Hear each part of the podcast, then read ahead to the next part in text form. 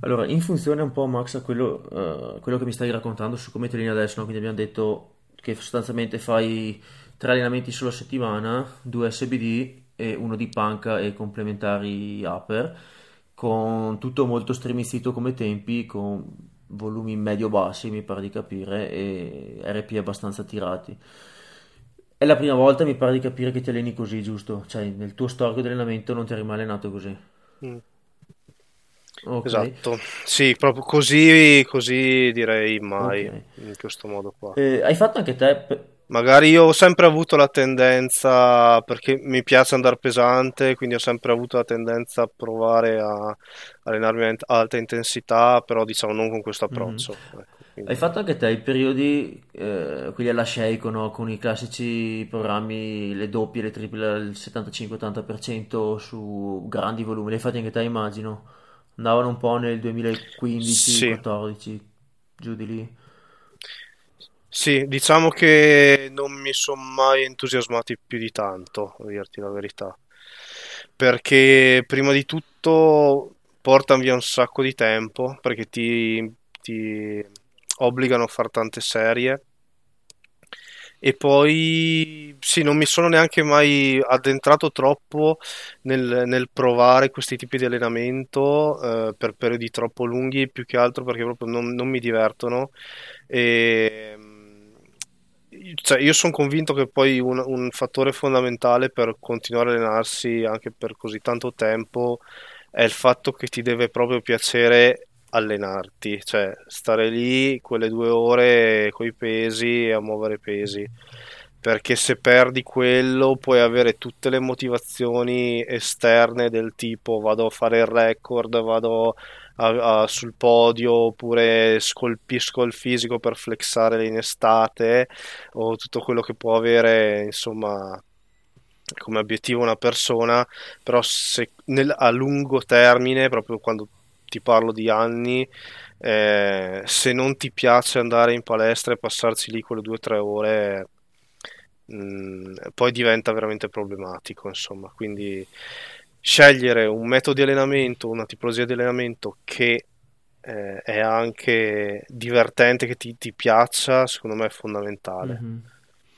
Ecco, poi dopo tendenzialmente gli allenamenti che piacciono sono quelli che Vabbè, fanno chiaro. progredire, però, Però ti dirò, però sì. eh, adesso non so te di preciso nel tecnico cosa pensi di quella tipologia di allenamenti. Eh, io li ho fatti quando andavano abbastanza di moda, come tutti, e nel mio caso 2014, 2015, quegli anni lì, che era un po' l'inizio del Raw e c'erano queste programmazioni, no, derivate dalle programmazioni russe che leggevi con tutti sti buffer alti, che poi era il- la cosa che io ho sempre pensato a posteriori che è particolare, è il fatto che erano derivati da programmazioni sul gear, sull'attrezzato e quindi aveva già molto più senso sull'attrezzato, no? Perché anche tutto questo lavoro tecnico con tanto buffer, con... cioè perché parliamoci chiaro, cioè fare le doppie Sì, eh, l'ho all'80%, sempre eh, odiato, cioè, te- scusa, mi uccideranno perché vabbè, ma non mi è mai piaciuto, cioè, io sono sempre stato anti quella roba lì, cioè, proprio, non... che poi non dico che, ehm, che sia tutto fumo niente arrosto, per carità di Dio, cioè, non voglio assolutamente dire che chi si è allenato o si allena così non sa cosa sta facendo, semplicemente non, non era proprio il mio mhm, stile, cioè io avevo lo stile completamente opposto anche quegli anni lì, erano gli anni dove quando andavo di moda quelle robe lì io facevo Wendler e quindi era, tiravo sempre AMRAP cioè, o, o Westside insomma dove provavo a buttarci dentro di tutto. Catene elastici esercizi mh, diciamo anche discutibili insomma varianti strane Ehm, cosa che ho cambiato nel tempo, adesso non sono... Mi, mi piace il West Side, però ho, ho com- completamente virato su un altro approccio, ehm, che non è, non è popolare a quanto pare in Italia, eh, però Sai cosa? La- tutta quella parte là di, diciamo, derivata dai russi che andavano tanto. Adesso non- onestamente non le vedo più tanto girare quelle programmazioni, adesso vanno tutti RPE, vanno tutti eccetera. Però eh, secondo me anche su, in termini di risultati che ti può portare quei programmi, troverai un sacco di gente che ti dice che è migliorato con quei programmi là. Però bisogna vedere cosa facevi prima, perché quello secondo me è l'aspetto cruciale. Quei programmi lì, in quella fase storica lì, secondo me per tante persone hanno fatto bene, erano una noia mortale e hanno l'enorme rischio che se tu non hai un coach là di fianco e fai semplicemente, vabbè, le 6 doppie all'80%, tendi, le fai facili, un po' alla buona, alla cazzo, tende ad essere tempo perso se uno non le fa con, con una certa intenzione e con un certo lavoro tecnico. Però all'epoca la gente fino a prima faceva magari 4x10 a cedimento, no? Quindi passare a un lavoro distribuito con più buffer e dove effettivamente stai più attento alla tecnica perché la facevi di merda, allora hai il boost, no? E poi fatalità quando uno poi magari dopo, subito dopo quel periodo là si annoiano, si stufano, passano a approcci più tirati, con meno roba, hanno di nuovo il boost perché? Perché venivano da un lavoro dove non tiravano mai e facevano un sacco di volume leggerissimo. No? Eh, io sono stato per esempio uno di quelli che ha avuto dei benefici dal, da quei programmi là, la Sheiko, eccetera, ma perché appunto arrivavo, facevo il West Side fino a prima, tirato proprio alla morte con tecnica zero. Eh, quando ho messo un po' più di lavoro, un po' più di qualità tecnica, eccetera, ho avuto, ho avuto dei miglioramenti velocissimi, però fino a un certo punto, no? E poi mi rendevo conto che facevo le sei serie perché le dovevo fare con la noia mortale di chi deve farli, tanto erano facili, quindi non ci stavi neanche tanto con la testa. Per uno che si allena magari in garage da solo, senza che hai un altro di fianco che ti dice che ti sta attento no, alla tecnica che ti fa mettere la testa, uh-huh. tende a essere veramente lavoro a vuoto. Lavoro a vuoto. Sì. Eh, adesso onestamente non credo ci siano più tante persone che programmano così, eh, perché probabilmente tutti quanti, un po' per gusto personale, un po' perché in ottica di mh, quello che facevi prima non funziona più tanto fare questo lavoro così tanto leggero. Eh, però anche in termini di efficienza di tempo, non so, tu ti capita di programmare qualcuno roba di quel tipo? No, no, allora io eh, quello che tento di programmare alle persone, eh, che comunque mh, contestualizziamo, le persone che alleno io non sono agonisti, e sono tutti amatori del powerlifting o comunque del mondo della forza, ma non sono agonisti e sono tutti bene o male intermedi come, come livello di anzianità di allenamento. Ecco. E non programmo quella cosa lì, so, allora, principalmente sempre primo il fattore tempo perché comunque far tante serie implica avere tanto tempo a disposizione e non ci sono tante persone che hanno tanto tempo a disposizione nel, diciamo nel, nella maggior parte del, dei casi ecco. E perché poi c'è anche questo bias dei social o comunque delle persone che si espongono sui social e fanno vedere quello che fanno, che tendenzialmente sono anche quelli più bravi, no? quelli che vanno sempre a finire sul podio, vanno a fare gli europei. E quindi pensi poi che come si allena loro sia come tutti si debbano allenare, in realtà eh, la realtà è ben diversa, insomma. E quindi quello già con quel paletto lì del, del tempo a disposizione questo metodo va, viene scartato automaticamente. Poi il secondo è che facendo comunque tante serie così a buffer eh, il lato ipertrofia mh, viene, un po', viene un po' lasciato da parte. Cioè diventa un lavoro molto tecnico molto proprio da powerlifter sì. e, e, secondo me qua il gear e... c'entra tanto nel senso che con, con, con, quegli anni lì dove effettivamente che se fosse, cioè se tu sotto la maglia c'hai ciccia che ti riempie la maglia eh, è diverso rispetto a essere raw e che fai la panca raw che dove effettivamente il braccio ha un ruolo anche diverso. Cioè eh, secondo me aveva anche molto più logica in quell'ambito lì. Adesso tanti si sono resi conto che eh, cazzo la muscolatura e dove la mettiamo? Mm. Certo, e poi appunto per ricondurmi anche all'obiettivo del, di, della persona media che alleno ha sia obiettivi di migliorare della, in forza, però molto spesso magari se io tento o tendo eh, di, di mia spontanea natura a portarli magari più verso un... Eh, un approccio improntato sulla forza, dopo qualche settimana mi fanno: Ah, Max, ma perché non inseriamo che questo questo esercizio che vorrei insomma pompare un po' le braccia oppure eh, non lo so, migliorare un po' i glutei o cose del genere, insomma, allora fai un po' i conti anche con questa cosa qua, no? Ehm, no- non- diciamo, è un, è un metodo di allenamento che secondo me non è per tutti. In ottica powerlifting potrebbe starci, insomma, è chiaro che se tu hai tanto tempo a disposizione, puoi fare tanto lavoro tecnico, eh, lavorare tanto a buffer, eh, è un allenamento che comunque secondo me può portare i suoi frutti. Il fatto di lavorare a buffer secondo me è sempre qualcosa di positivo, nel senso che ok, ci sta a tirare, quindi RPE 7 o più, insomma, però secondo me mh, comunque eh, la fase di adattamento muscolare viene fatta soprattutto, eh, non esclusivamente perché non è vero, però soprattutto con le serie a medio-alte ripetizioni e medio-basso. RPE. Mm, secondo me, cioè quella che chiamo Sì, sì, legna sì. o quella che chiamavano su Facebook quando io ero giovincello dieci anni fa, legna, insomma, fare eh, era, era quello, insomma, la- lavorare sulle ripetizioni a buffer Sì, perché onestamente la vedo difficile fare il gambone facendo doppie al 75% di low bar. Cioè, o uno veramente c'ha il gambone perché è nato col gambone, se no, Mm. insomma.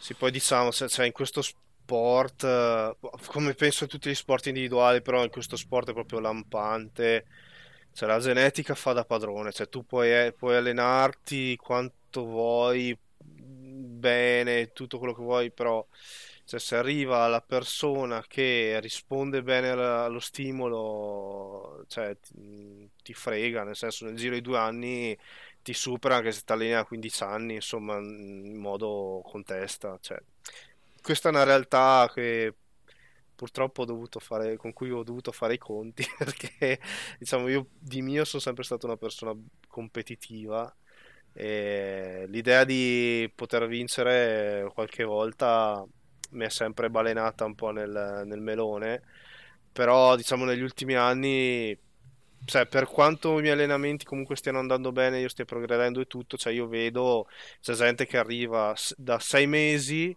che fa powerlifting, eh, fa già record italiani, eh, di qua e di là, cioè allora dici, Eh già, sono cambiati i tempi. va bene, insomma, cioè, Poi vabbè, qua sarebbe un, un discorso che mai facciamo un altro giorno su un altro podcast, perché sennò veramente ce ne sarebbe tantissime da dire. mm, mm. Ehm, eh, tu mi hai detto che, che le avevi provate quasi mai praticamente queste metodologie qua alla Shake o tanto buffer perché non ti piacevano.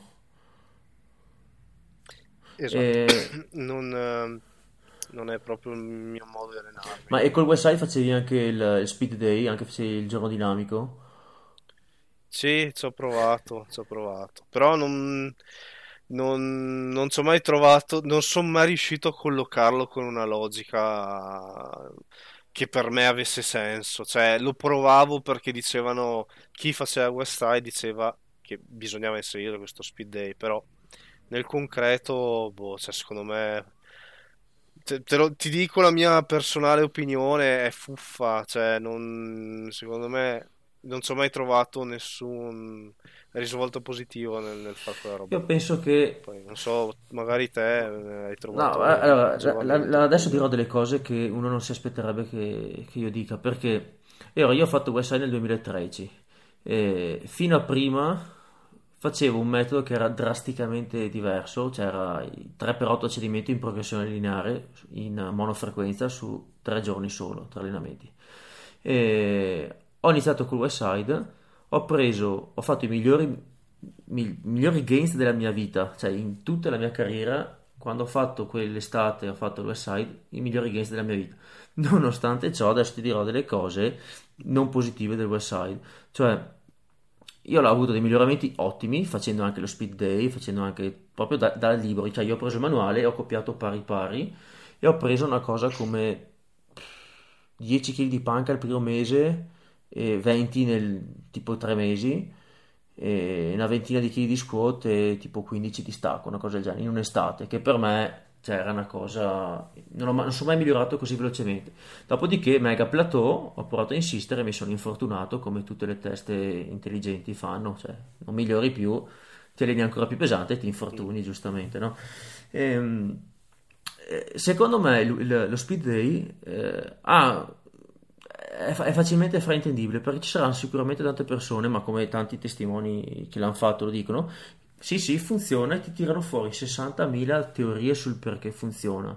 Secondo me queste teorie, che, almeno quelle ufficiali che si, che si dicono in giro, secondo me non, nella maggior parte dei casi non hanno un fondamento reale.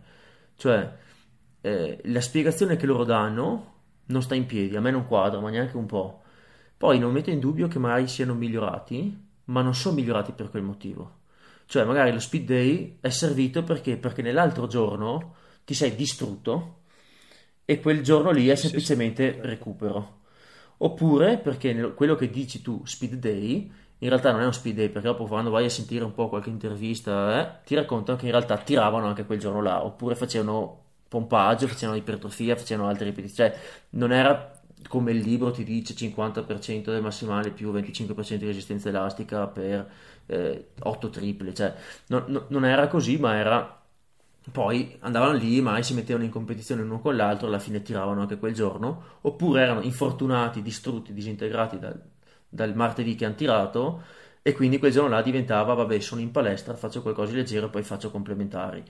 Quindi tutta la teoria dietro che sta, no, le fibre così, no, la velocità, no, cioè secondo me nel powerlifting sta roba qua non, non ha granché di, di fondamento. No, non ha fondamento e, e, spesso succede così, cioè persone che mai sono forti inventano dietro delle teorie spiega, che spiegano il perché sono migliorati con determinate metodiche, le teorie non stanno in piedi, loro effettivamente sono migliorati, si convincono che quella teoria sia vera perché sono migliorati e poi mai sono migliorati per tutt'altro motivo anche molto più banale.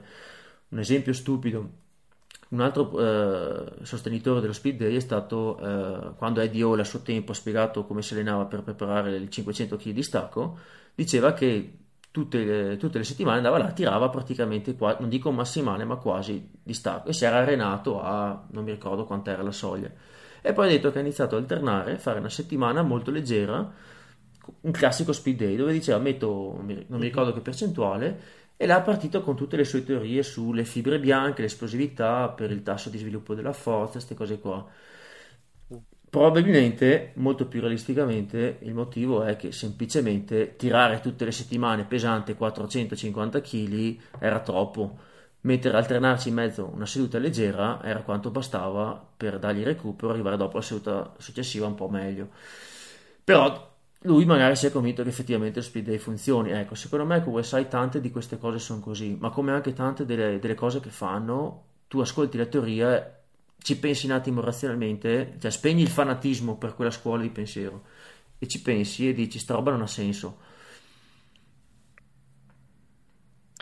Sì, eh, concordo e torniamo sul discorso di prima, cioè ragionare a budget mm-hmm. e avere sempre, eh, diciamo, la possibilità di recuperare dal, dal, dall'allenamento, perché secondo me è, è quello il, il, concetto fondamentale, chiave, cioè la, la, famosa chiave di volta di tutti i programmi, cioè riuscire ad arrivare a una soglia allenante tale per cui lo stimolo che stai dando al corpo è allenante, non è così tanto da farti male, quindi sei in quella soglia lì, e poi eh, riuscire a eh, dare lo stimolo successivo eh, di allenamento allenante esattamente quando sei nella, nella, fase di adattamento, quindi quando hai recuperato da quell'allenamento ma non hai fatto passare così tanto tempo eh, da andare in allenamento, quindi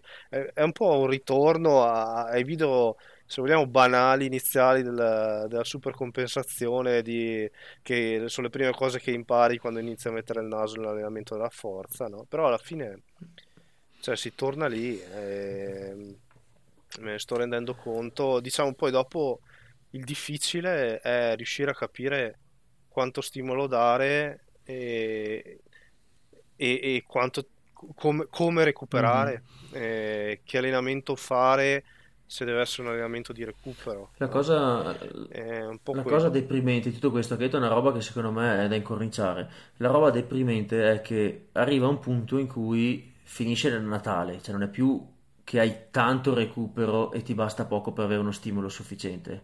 Cioè, là, là, là il brutto è là veramente quando uno dice cazzo sono gli sgoccioli, perché tu dici io per continuare a migliorare dovrei fare una roba che poi non sarei capace di recuperare, oppure che finisce che mi faccio male. Ma se faccio meno non miglioro. È là la, la parte Sì, sì. dura da digerire, no? All'inizio è tutto il contrario, cioè recuperi facile, ti basta poco e migliori, cazzo è una figata, poi permettiti di fare tante di quelle puttanate che ci stai dentro comodo lo stesso. Il problema è dopo quando mai dici, cazzo, se faccio meno di tre panche a settimana, non succede niente, non miglioro, non cambia un cazzo, sto qua in eterno. Ma se faccio una quarta seduta, mi fa male la spalla. Eh, Sì, e sì, là sì. sono cazzi. È un po' il mio caso, in realtà. È un po' il caso di tutti dopo Un 15 po'... anni. sì. Eh, E poi quando ci sbatti la testa, cioè, è difficile poi uscirne con una, con una logica che, che ti permetta poi di, di continuare. E diciamo che mh, diciamo, i- i- le teorie che sviluppi, almeno nel mio caso, le teorie che ho sviluppato poi per riuscire a migliorare sono venute fuori da sole perché non potevo fare altrimenti. Quindi o facevo così oppure l'alternativa era non allenarmi e quindi diciamo che forzatamente sono stato incanalato nel riuscire a, a capire quest- questi concetti e- che poi ho applicato e sto applicando tuttora. Ecco, poi dopo, mh, se, se voglio rispondere un po' a quello che mi chiedevi prima eh, riguardo cosa facevo in Sì, passato che magari sì. adesso non faccio più, eh, non so se avevi una domanda specifica a Ma riguardo. guarda, io ci avevo pensato, siccome eh, ti avevo chiesto di, per stasera per, per il podcast, ti avevo, ti avevo chiesto apposta perché ho detto, boh, Max, insomma, su una vita che si allena, ha, fa- ha fatto tutte le varie fasi come tutti, io ho pensato anche su di me cosa andava di moda, cosa ho fatto, cosa ho provato, col senno di poi dici, ok, eh, mi, re- mi sono reso conto a posteriori che funziona meglio, ma adesso sto parlando in generale, non necessariamente su di te, cioè col senno di poi dico, per esempio, guarda, ho fatto la fase dove tiravo tutto a cedimento, ho fatto la fase dove facevo buffer enormi, a- dieci anni dopo ti dico, guarda, secondo me eh, questa cosa qui non funziona per questo motivo, questa cosa qui è esagerata nel verso opposto, un buon compromesso mi sono reso conto che potrebbe essere stare tra RPE 7 e 9, sparo una cosa a caso. eh. Eh, sulla Mm. base di- di- della tua storia, no? Del tuo, del tuo storico, di tutti i vari metodi, di tutte le varie gare, della gente che hai allenato, eh, le cose su cui hai fatto questo processo mentale, quali sono? Ok, sì, sì, ok, quindi un concetto generale che secondo me può essere applicabile alla maggior parte delle persone, Mhm. dici, quindi non specifico su- sulla mia Sì, magari ci persona. hai pensato e ti è venuto in mente, l'hai elaborato partendo da te, dopo è una cosa espandibile. Sì, sì, ok. Mhm, Allora, ok, allora dirò una cosa che probabilmente è un po' controcorrente rispetto al- almeno ad alcune scuole di pensiero che vedo su, su internet eh, qui in Italia attualmente, però diciamo una cosa che- di cui sono abbastanza convinto, quindi mi sento di, di poterla esprimere. Eh, come ti ho accennato prima, verso gli inizi eh, del mio percorso e anche inizi un po' più inoltrati, tipo dopo 3, 4, 5 anni, insomma, ehm, ho tentato di sperimentare anch'io approcci simili al West Side, quindi con, inserendo eh, tante varianti, ehm, provando esercizi e non so, particolari come può essere con le catene, con gli elastici, con, con gli speed day, eh, oppure con, con i ramping a cedimento, ehm, eh, oppure massimali tutte le volte, no? Mm, Un po' queste, queste cose un po' bizzarre, queste le ho tutte, tutte elimi- cioè tutto quello che, che sembra un po' troppo fuori schema, l'ho l'ho rimosso completamente.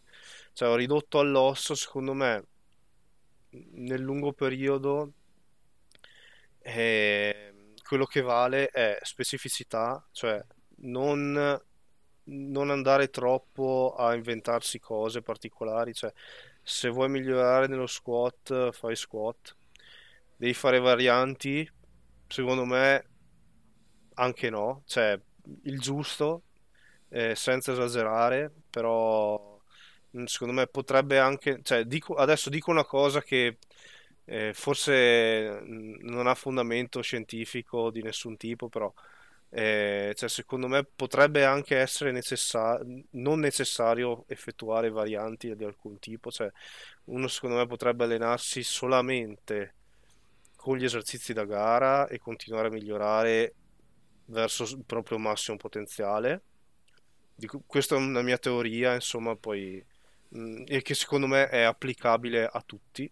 Mh, mm, chiaramente eh, il, il caveat è diciamo il, eh, quello che potrebbe far cadere questa cosa qui è la tecnica, nel senso se tu non sei in grado di muoverti in modo efficiente, questa cosa qui non funziona. Cioè io sto parlando di lungo termine in questo caso, cioè cosa succede in, quando tu hai macinato anni di esperienza e, e sei avanzato, insomma, no?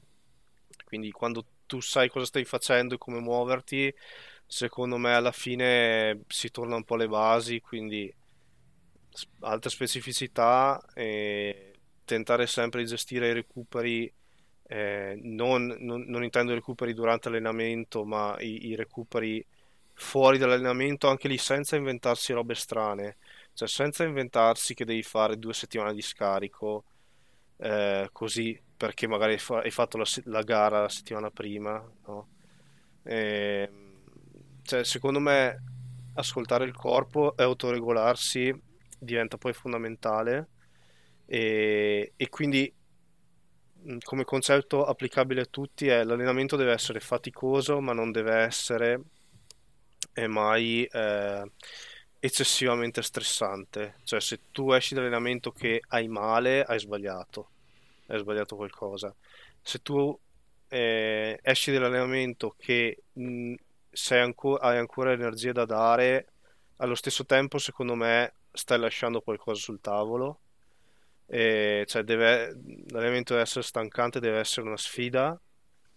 E quindi è un po' tutto qui, cioè specificità, allenamento intenso, ma che ti permetta di recuperare e di non farti male. Cioè, se tu riesci a combinare queste cose qui, dal lato allenamento, secondo me sei a posto. Poi dopo tutto il resto è curare quello che fai fuori. Mm-hmm quindi nutrizione, do, eh, in primis la, eh, il dormire, cioè se, se, manchi ore di sonno sei, sei fottuto letteralmente, eh, quindi quello in primis, e poi appunto alimentazione e, e tentare di non fare troppe attività che possono interferire troppo con, con l'allenamento, cioè fare troppo cioè, a me capita, soprattutto in estate, perché abito in montagna, mi piace andare in montagna, eh, andare a camminare mm, e far tanta salita, però comunque impatta sull'allenamento e, e anche sulle articolazioni, insomma, sulle ginocchia, mm-hmm. senti. E quindi fare, cioè, essere consci che se tu inserisci altre attività esterne, eh, anche solo che possano essere mh, mm, eh, poco impattanti uh, sulla carta come una camminata così di fatto sull'allenamento se è una cosa a cui non sei abituato possono influire. Diverso è se lo fai sempre. Cioè io ho fatto un periodo due anni fa ho fatto una stagione in fabbrica come operaio e lavoravo su turni e praticamente stavo a spostare casse di bottiglie di vetro tutto il giorno praticamente. E ero arrivato al punto le prime settimane che avevo mal di schiena non riuscivo cioè dal, dallo sforzo combinato di allenarmi più lavorare così tutti i giorni avevo mal di schiena anche solo stare in piedi cioè proprio a livello muscolare come se avessi DOMS eh, no? poi magicamente, chiaramente rimodulando un attimo l'intensità di allenamento e, e poi chiaramente essendo obbligato a eh, fare quel lavoro lì, dopo un mese che facevo quella roba lì è diventato normale e il mio corpo diciamo, non reputava più come uno sforzo immane eh, questa routine, però diciamo, ho dovuto adattarmi a quella cosa lì, no? E quindi mh, secondo me, cioè, il corpo è una, è una cosa affascinante e secondo me anche delle potenzialità incredibili, cioè tanti limiti poi ce li poniamo noi mentalmente più che, più che fisicamente, forse perché il fisico si dà dei limiti, delle barriere e che ci, che ci sono, sono effettivamente lì, però se tu riesci a trovare il modo di aggirarle e far abituare il corpo a certe cose, poi dopo riesci a fare anche cose che magari mh, provando le prime volte ti sembra una cosa impossibile. C'è anche come combinare effettivamente attività eh, diverse che possono avere un impatto mm-hmm. eh, notevole. No? Dopo questo non significa che queste attività non abbiano, che abbiano impatto zero, no? Chiar- infatti, cioè, quando ho smesso di fare quel lavoro lì e sono tornato a un lavoro un po' più sedentario, poi lì sono migliorato automaticamente mm-hmm. in palestra, no? Però questo non vuol dire che facendo quell'attività lì che facevo in quel periodo eh, mi impedisse di continuare a progredire anche a buoni livelli. Insomma. Sì, qua mi... Quindi è tutta questione di... Qua Max mi permetto un appunto, dopo dimmi se non sei d'accordo. Uh-huh. Eh, secondo me, eh, allora, è tutto lineare quello che dici, secondo me va un po' precisato il contesto, nel senso che tu quando inserisci uh, una qualche altra attività esterna che ha un costo, come dicevi te, non so, eh, ho cambiato lavoro, faccio un lavoro più faticoso, usurante, ha un costo, si somma allo stress che l'impongo sulla schiena all'allenamento. Se tu hai sufficientemente margine, hai sufficientemente budget da giocarti, allora migliori lo stesso. È chiaro che ti va un po' a togliere risorse. Eh, quello che dicevi te è molto affascinante, nel senso che sarebbe un discorso che mai un giorno approfondisco, eh, nel senso che dopo un po' il tuo corpo si adatta ti costa meno budget fare lo stesso tipo di lavoro in fabbrica perché il tuo corpo si è adattato. Quindi non è che il concetto non vale più, è che tu sei diventato più bravo a farlo, ti sei abituato, ti sei allenato, quindi la soffri meno. Ha comunque un costo, semplicemente è in offerta in quel periodo. Ehm, se una, una persona invece era già al limite, ok, cioè lui era già a fine, ci arrivava, si salvava per miracolo. Ti aggiungi un altro, un'altra attività, come può essere il cambio lavoro, ecco a quel punto iniziano ad essere i problemi. E magari dopo, smettendo di lavorare, tornando a un lavoro dove sei più riposato, magari ecco che torni a migliorare. Eh, nel tuo caso hai avuto la, la, la, la conferma quando hai cambiato lavoro hai detto ho, ho avuto il beneficio, miglioravo lo stesso anche prima perché probabilmente la combinazione di ok dopo un po' mi sono abituato e ho sufficiente margine di crescita ancora riuscivi a crescere nonostante non fosse ottimale. Eh, è la stessa cosa che si, si, espande anche il discorso dopo alla camminata in montagna o a chi ti dice no ma non è vero che fa, se faccio anche questa attività interferisce. Allora, perché magari loro sono migliorati lo stesso. Là dipende appunto da quanto margine avevi eh, una cosa non ideale, se tu hai comunque margine di crescita e le cose vanno bene, te la puoi permettere lo stesso. Se sei agli sgoccioli, se sei un avanzato che non hai più margine di crescita, che ci vogliono i pianeti allineati per riprodurre semplicemente quello che facevi tempo prima, a quel punto ogni perturbazione è un problema. Sì. No, no, eh, hai colto nel segno,